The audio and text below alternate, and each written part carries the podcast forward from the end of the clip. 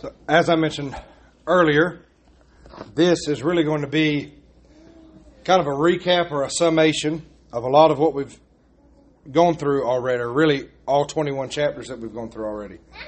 But what I want to do specifically is if you take notes, I'm going to give you a few things to write down that'll make it easier for you to go back and look at your notes and be like, oh, we had that one Sunday where we kind of summarized everything and tied it all together. If you're not in the habit of taking notes, again, this will be one of those Sundays where I say, pull out your phone and text yourself or do a little digital note uh, or something like that. Or just make plans to listen to the recording of this sermon later, um, which might sound like punishment to some of y'all. Like, we got to hear you once. We're not listening to a recording of you later on. But listen to the recording later when you do have a pen and paper so that you can jot these things down. As your pastor, uh, this this morning I just really wanted to be really simplistic as we do this recap, uh, and to challenge myself because this is something that me personally I've I've got a hard time kind of summarizing things. Go ahead and laugh and make your jokes, which is why I'm a long-winded preacher. I try to just pack a lot of stuff in there. So I try to challenge myself to kind of make it brief and just write down three three words for each of these sections that I wanted to cover. But before we get into the sections of Genesis uh, that I've grouped together here, I want you to write down three things about God, or try to remember these three things about God. You've heard all these before. Nothing will be new this morning, I don't think. Remember way back when we first began, and we talked about the phrase, God is God. Okay? If you don't have that written down, write it down. God is God. That pretty much should shape and drive our entire existence. If God is, if He exists, if God is God, then we ought to live and operate under that truth that He alone is God. He is worthy to be praised.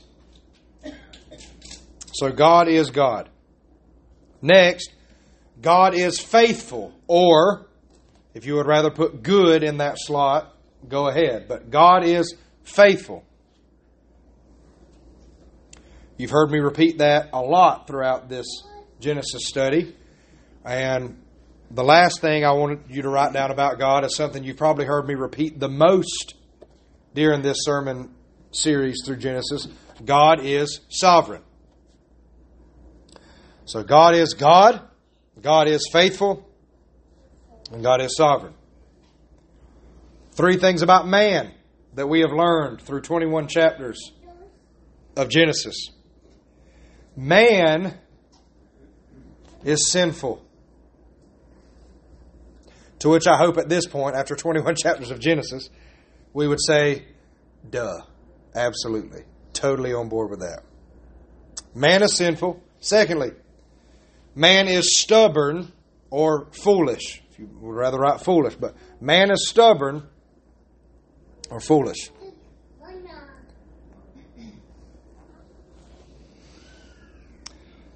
And man is the recipient of grace. Or you could say man is made up of recipients of grace.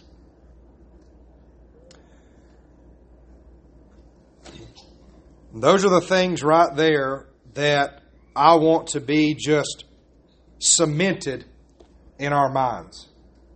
Those are the those are the overarching themes just that are just true in general. God is God. He is faithful. He is sovereign.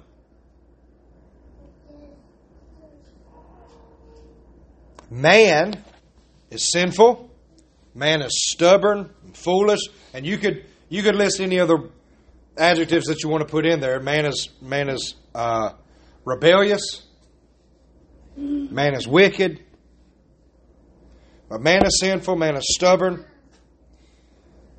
But man, mankind, is made up of recipients of grace. And of course, this points to the thing the person. God is God, man is sinful, but man is made up of recipients of grace. And that grace points to the love of God, the faithfulness of God as displayed in the person of Jesus Christ. And although we're not reading stories of Jesus' earthly ministry in Genesis, we have seen over and over and over and over again, just through 21 chapters of Genesis, that Christ really is present. When it was promised that the head of the serpent would be crushed, that points to Christ. When Adam and Eve were clothed with the coverings that God had fashioned for them, that points to Christ. Noah and the ark, there's foreshadowing there. The call of Abraham, that, that just through Abraham, through one man, many would be blessed. All the nations would be blessed just through one man. That points to Christ. Even the Tower of Babel. At Babel, the languages were confused and the people were scattered. But the inverse of that, through Jesus Christ, the people are united and made one.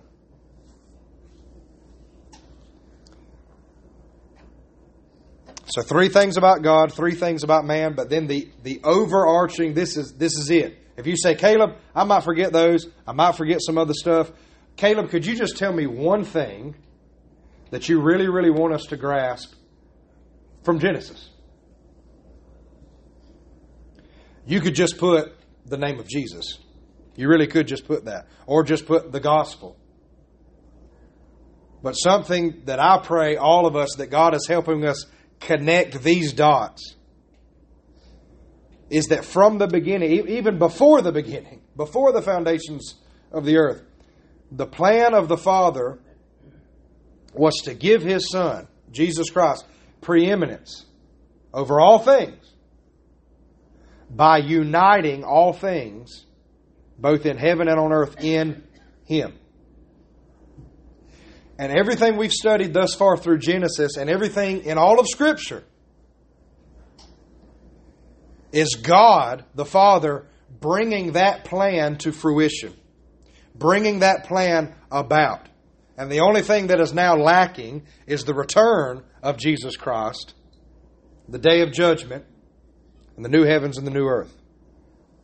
We're not preaching on that today for those for the end times buffs in here and the revelation buffs in here. I'm not going there. I'm just saying right now that's the only thing lacking in that. And if you were to say, Caleb, I get that, but isn't there a lot more stuff in Genesis, like the creation, like Noah, like Abraham, like Isaac, like. Yes, all of that's there. But what I want you to understand, and what I need to understand, what we all need to understand more than anything, is everything, all of it, every last bit of it, is there intentionally to point us to Christ. That's the goal. For Christ to have preeminence in all things. And even in Genesis, Although, again, we are not reading literal stories that say, and then Jesus went here. And then Jesus was underneath the terebinth trees or the oaks at Mamre. Even though we're not reading stories that say that, Christ is present in all of this. And all of this points to Christ. God is good. God is faithful. God is sovereign. Man is sinful. Man is stubborn. Mankind is made up of the recipients of grace. And all of this points to God, the Father, His plan to unite all things in Christ Jesus so that Christ would have preeminence in all things. Now, to kind of section off Genesis and what we've studied thus far, I want to do the same thing. Chapters 1 through 3. If you're taking notes, you can write chapters 1 through 3. if you like options, I'll give you two options for each of these, okay? Chapters 1 through 3 in Genesis creation, fall, grace. There's your first option for three words to write down creation, fall, grace. Or you could put order, rebellion, redemption. Order, rebellion, redemption. To briefly unpack that, we have creation, fall, grace. You read Genesis 1 through 3, you're going to read about the creation. You're literally going to read, in the beginning, God created the heavens and the earth. You're going to read the days of creation. You're going to see that God put everything in order. He gave a design to everything, how it's supposed to operate, everything produced after its own kind. We've been we've been going over something with Ren. We'll, we'll say Ren. We'll say to Ren, uh, "What do what do apples make?" She'll say, "More apples." What do dogs make? More dogs. What do what do people make? More people. Okay? And we're doing that just as an easy way for, for her to understand. You know that. As, a, as an easy way for her to start to understand, oh, there's an order to things. God created it this way. Everything reproduces after its own kind. So you're going to see creation, you're going to see order. And even with order, you could say God gave instructions. You're going to see that in Genesis 1 through 3. Be fruitful and multiply. Subdue the earth. Don't eat of that tree. And we see the fall. We see rebellion. We see where Adam and Eve did take of the tree of the knowledge of good and evil, and they did eat. And they fell into sin. Adam, as a representative of Christ, plunging all of mankind after him into bondage to sin and slavery to sin. And then, as the punishments for this action are being doled out, we're immediately presented with grace and redemption. Because there's a promise given right there in Genesis 3 that the head of the serpent would be crushed. The head of the serpent would be crushed. In a way, you could say, well, it's Adam and Eve that deserve to be crushed, to be demolished, to be wiped out, because they directly disobeyed a holy God, their holy creator. So, why do we have this guarantee and this promise that the head of the, serpent would be crushed. Again, all of this connected to Christ having preeminence in all things. But we're immediately exposed to grace and redemption. Or you could say the narrative of grace or the narrative of redemption really kicks off at this point. Because we see Adam and Eve fell into sin. What is God going to do next?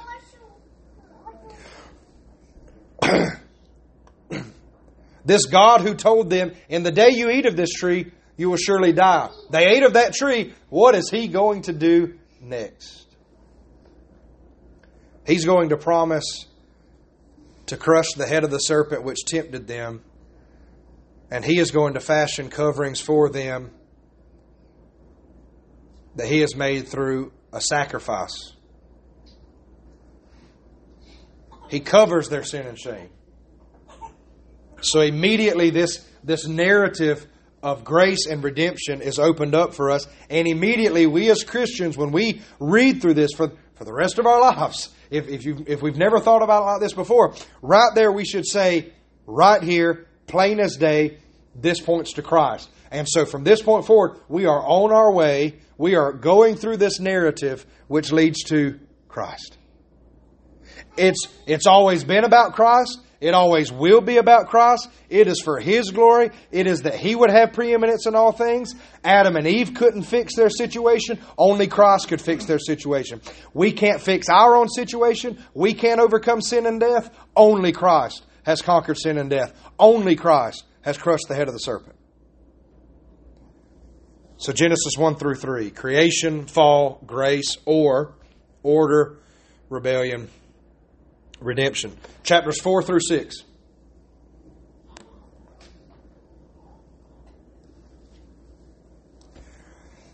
Cain and Abel, I know that's not one word, but Cain and Abel, lineage, representative. Cain and Abel, lineage, representative. Or, you could choose murder, lineage, wrath, and grace.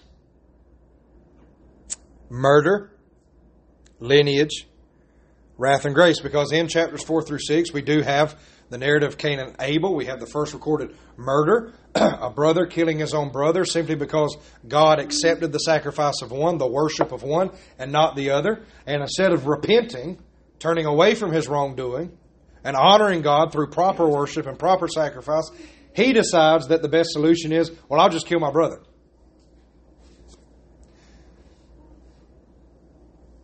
But then God gives to Adam and Eve, He gives Seth.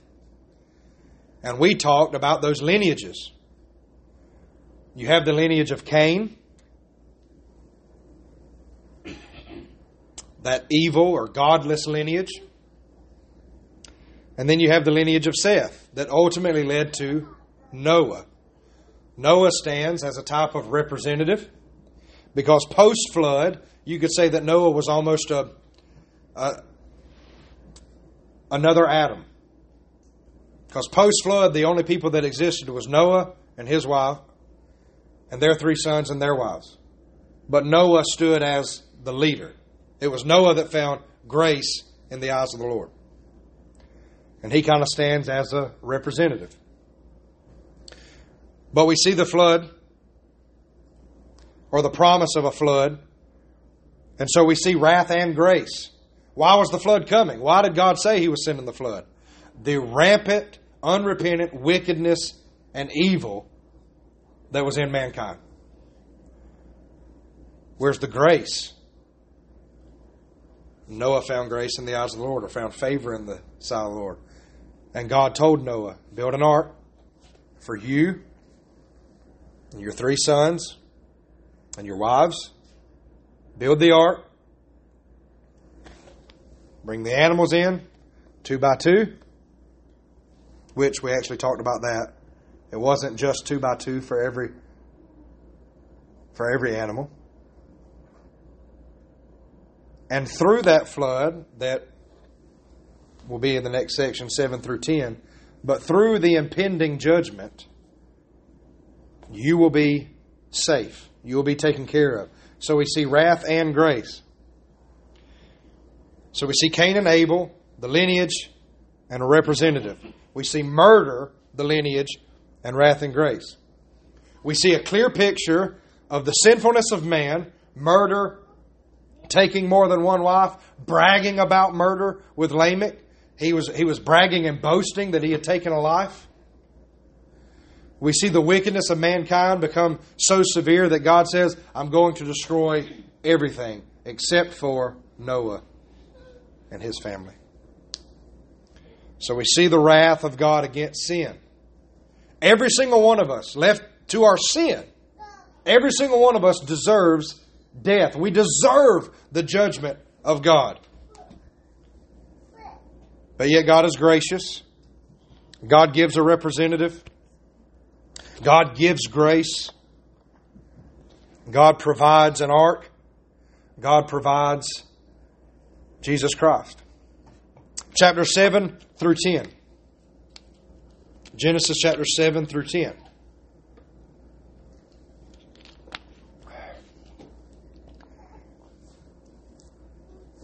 Flood New world promise. Or judgment, praise, and population.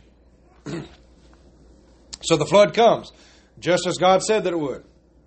The flood comes, everything is wiped off the face of the earth. Utter destruction, except for Noah and his family and all the animals which boarded the ark. When the flood subsides, it's as if it's a, it's a new world, a new creation, a restart.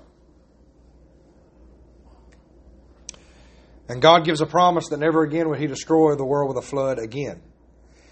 And He gives instruction too. He gives the promise, and there's also instructions that Noah and his family, they should be fruitful and multiply because they're going to repopulate the earth. So we see the judgment of the flood, we see the judgment of wickedness, the judgment against sin, God pouring out his wrath upon all creation. We also see praise because what, what do we read that Noah did first when he got off the ark? He made a sacrifice to God and he worshiped. An acknowledgement that God did as he saw fit and God saved and preserved Noah and his family. And God is worthy of worship. God is worthy of the sacrifice. God is worthy of praise. And again, they were told to be fruitful and multiply, and they were to populate the earth.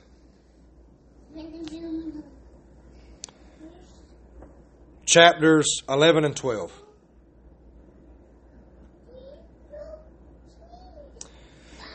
You can write down Babel, Abraham, gospel. Or dispersed, chosen, faithful. Chapters 11 and 12, we do read of the Tower of Babel that even though, even though God gave a promise he would never again destroy the world with a flood, and even though he told them to be fruitful and multiply and to, to fill the earth, three simple words fill the earth. what was the game plan that mankind came up with? We're going to stay right here, make a great city, and build a tower that reaches the heavens. So we see the Tower of Babel. That results in the people being dispersed, scattered, and the languages being confused.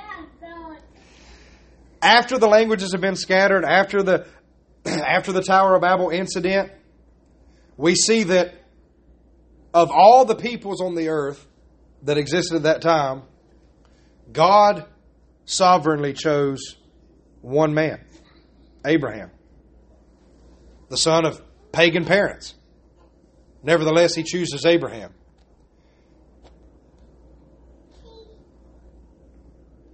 And we see that right out of the gate there was there was promises given to Abraham when God called him out of the, the land in which he was. And we made a we made a strong connection, and I hope we remember this. If you don't, you can write down Galatians. The fact that in Galatians Paul says the gospel so like this this isn't some great mystery. Like Paul says it black and white, plain as day. The gospel was preached to Abraham. So Babel, Abraham, and gospel. What was that gospel? To refresh our memories, the gospel was in you shall all the nations of the earth be blessed. How's that the gospel? As a result of the call of Abraham and the lineage that began with Abraham, as a result of that comes Jesus Christ into the world, the Savior, the one who was promised in Genesis 3.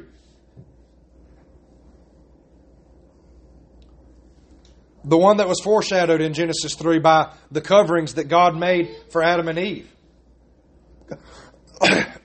God made a covering for them, fashioned a covering for them, and gave it to them. Jesus Christ, His righteousness is our covering. God made him who knew no sin to become sin so that we might become the righteousness of God.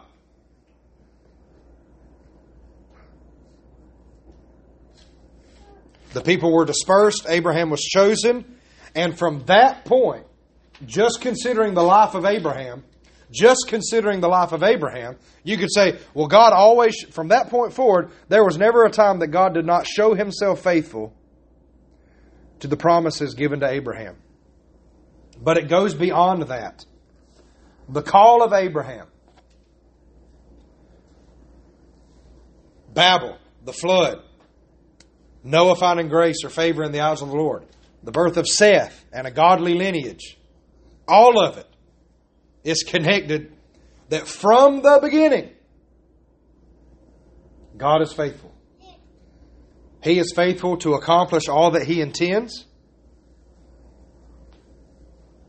And He is faithful, namely, to give His Son preeminence in all things and to unite all things in His Son, Jesus Christ. God is faithful to His word that the head of the serpent would be crushed. God is faithful to make a covering for the sin and shame of sinful mankind. God is faithful to provide the sacrifice. In 21 chapters, listen, everything that I just said, I know that I made cross references, but everything that I've just said, 21 chapters in Genesis. Now, we could pretty well say, well, you could probably make connections with the rest of Scripture just through what we've covered in Genesis this far. Absolutely. And that's exactly the point. All of Scripture, all of it, is a divine narrative of redemption. And the Redeemer, the star of the story, the one who must have preeminence over all things, the Redeemer himself is the perfect Son of God, Jesus the Christ.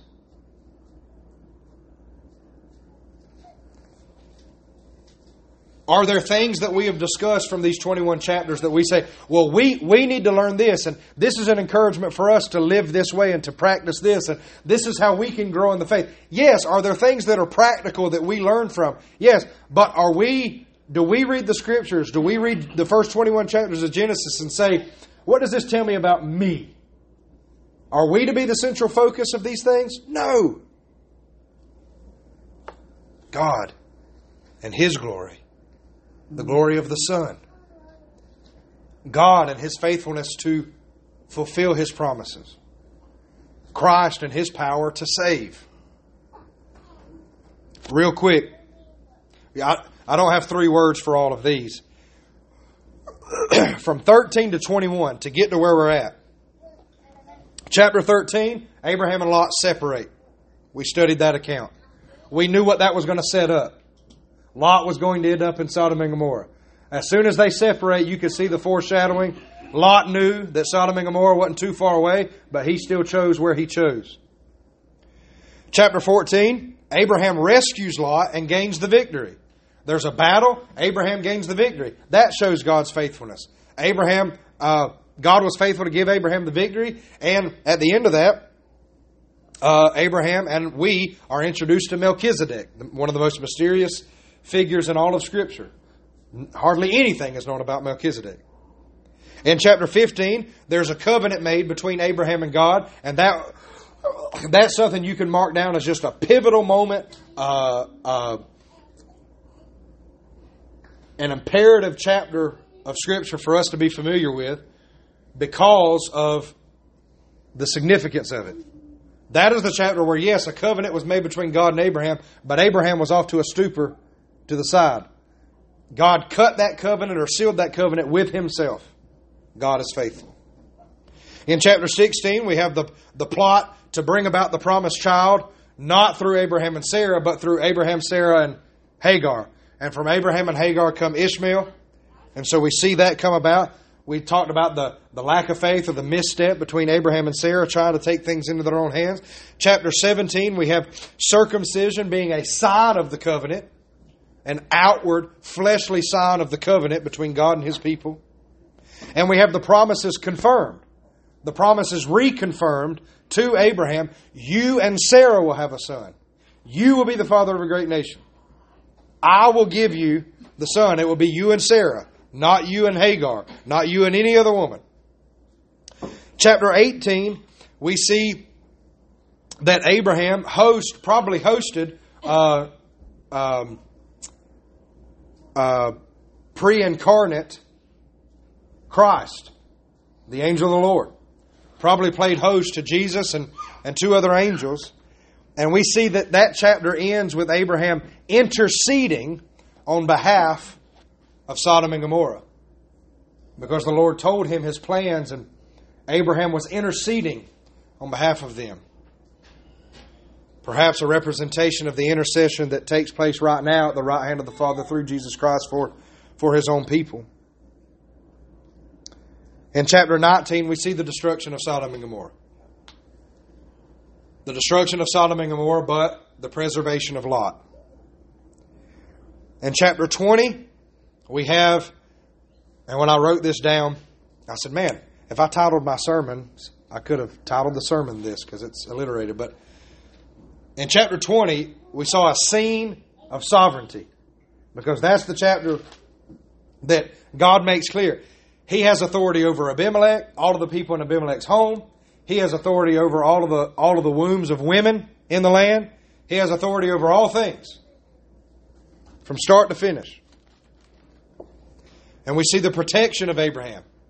Even though Abraham and Sarah lied again and tried to come up with their own plan again, God not only protects them, but God grants them blessings through Abimelech.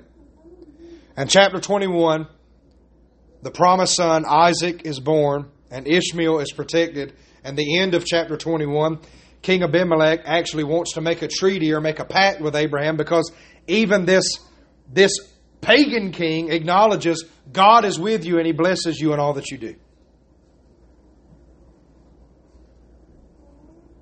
And that brings us to where we are at now, at this point in our study of Genesis. We've covered a lot of ground. We have a lot of ground left to cover, but we've covered a lot of ground, and I pray as your pastor.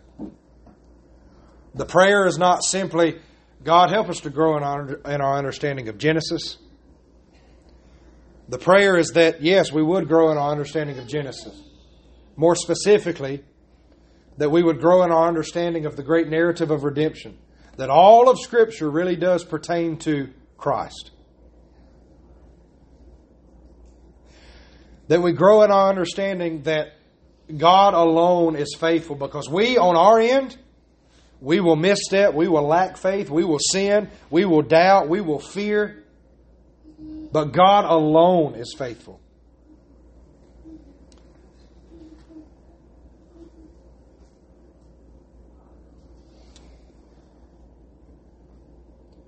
But when it comes to our own salvation, I pray that through Genesis, God would lead us to a greater knowledge and understanding of just how great a gift salvation truly is. I pray that through this study of Genesis, we would come to marvel that, that God would save anyone at all.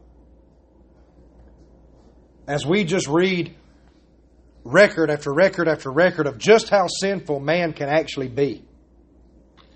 And God still said, I will make a people for my own possession.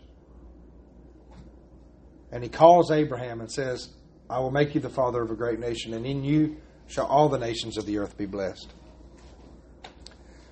And we know that the end result of that, to bring revelation into this, we know that the end result of that is that there will be a multitude that no man can number singing praises to God for the salvation that is given through Jesus Christ.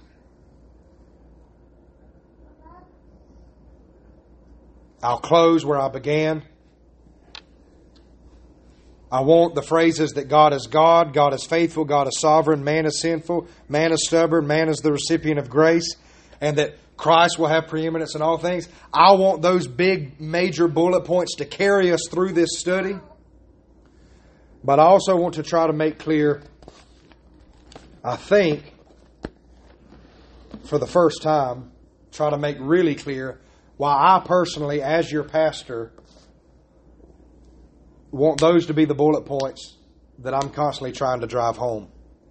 It's not just so that it will guide through our study in Genesis. but I know, and I'd be willing to bet that you know as well, that when the trials of life hit, a lot of times we don't have time to recite to ourselves all of our doctrinal understandings and our theological understandings, and we don't really have time to sit back and, and process and think, oh, well, how does this connect to uh, counting on all joy in trials and tribulation? Oh, how does this lead me to consider the goodness of God? When trials of life hit, things typically seem to happen at a rapid pace. And as deep as I like to get into things sometimes, and as, as, as much as I enjoy deep doctrinal theological studies, the bottom line is this when life hits you hard, so to speak, honestly, a lot of times our first thought when life hits us hard isn't, oh, well, life isn't hitting me hard. God is sovereign. God brought this into my life. I should ask for wisdom and I should seek to rejoice through this trial. It's typically not how our mind responds. You agree or disagree?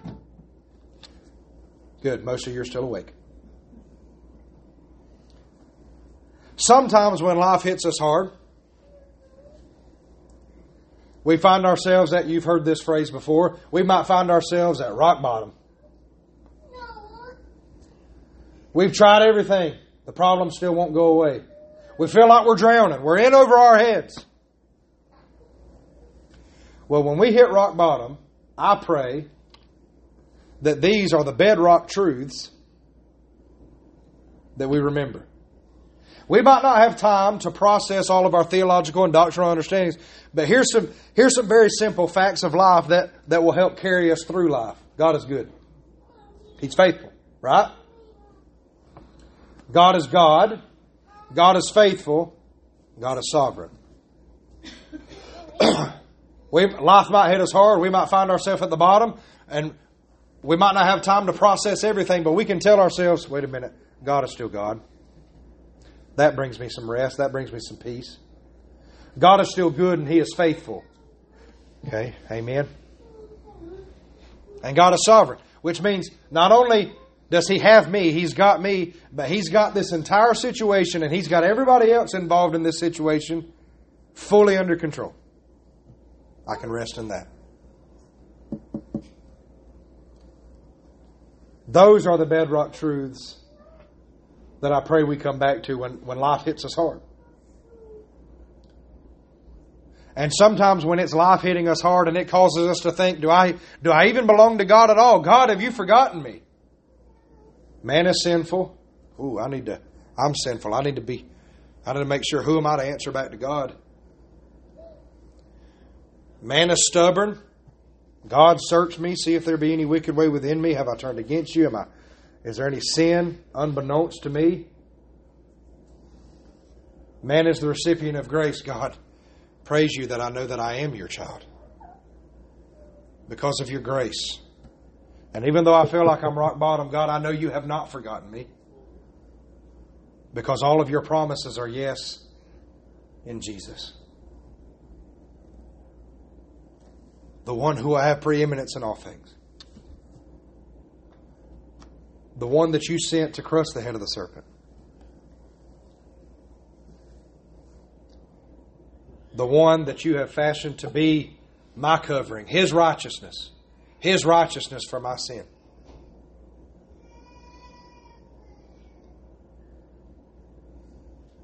And I hope we learn these things and we become accustomed to these things, and we cling to these things so much more closely as we study the book of Genesis and through what we have studied already in these 21 verses or 21 chapters. God is God, and He is faithful, and He is sovereign. We are simply, as His people, we are the recipients of grace. And it is also that Christ would have preeminence and glory in all things. And for those who are unsaved, if we have friends, family members, if there is any here today that is wondering about their salvation, or if they're unsaved and wanting to know how to be saved, it's just as simple as turning from sin. Man is sinful, man is stubborn. Turn from sin. God commands all people everywhere to repent. Turn from your sin, repent, and place your faith in the finished work of Jesus Christ. And we get to share that message with those around us. So I hope that this has helped kind of connect and tie in all of the main things that we've talked about through 21 chapters of Genesis thus far. I pray that it bolsters your faith, that it, it undergirds your faith, that it strengthens us, that it sets our hearts and our minds firmly upon Christ our Lord and Savior, who is crucified, is risen, and is currently seated at the right hand of the Father, interceding on our behalf. And that our souls find rest in Him. All of the weariness of life, all of the turmoil of life, all of the ebbs and the flows of life, all of the times that life has come at us fast, all of the times that the rug got swept out from under us, and we find ourselves on our face at rock bottom, that we learn to remind ourselves of these basic eternal truths. God is good and faithful. He is God, the one true God. He's sovereign over all things. We are the ones who are sinful, stubborn, and yet we are the recipients of His eternal grace that He poured out and He displayed His love through His Son, Jesus Christ. And our faith is in Him. May God be glorified as we consider these truths. Thank you all, as always, for listening and being attentive. Um, I pray that as we consider these things in the days ahead, and as we maybe a year from now, two, three, four years from now, if we are writing these things down, we're flipping through and we say, Praise God for that study in Genesis. Praise God for these faithful reminders. So we pray His will be done. Let's close in a word of prayer.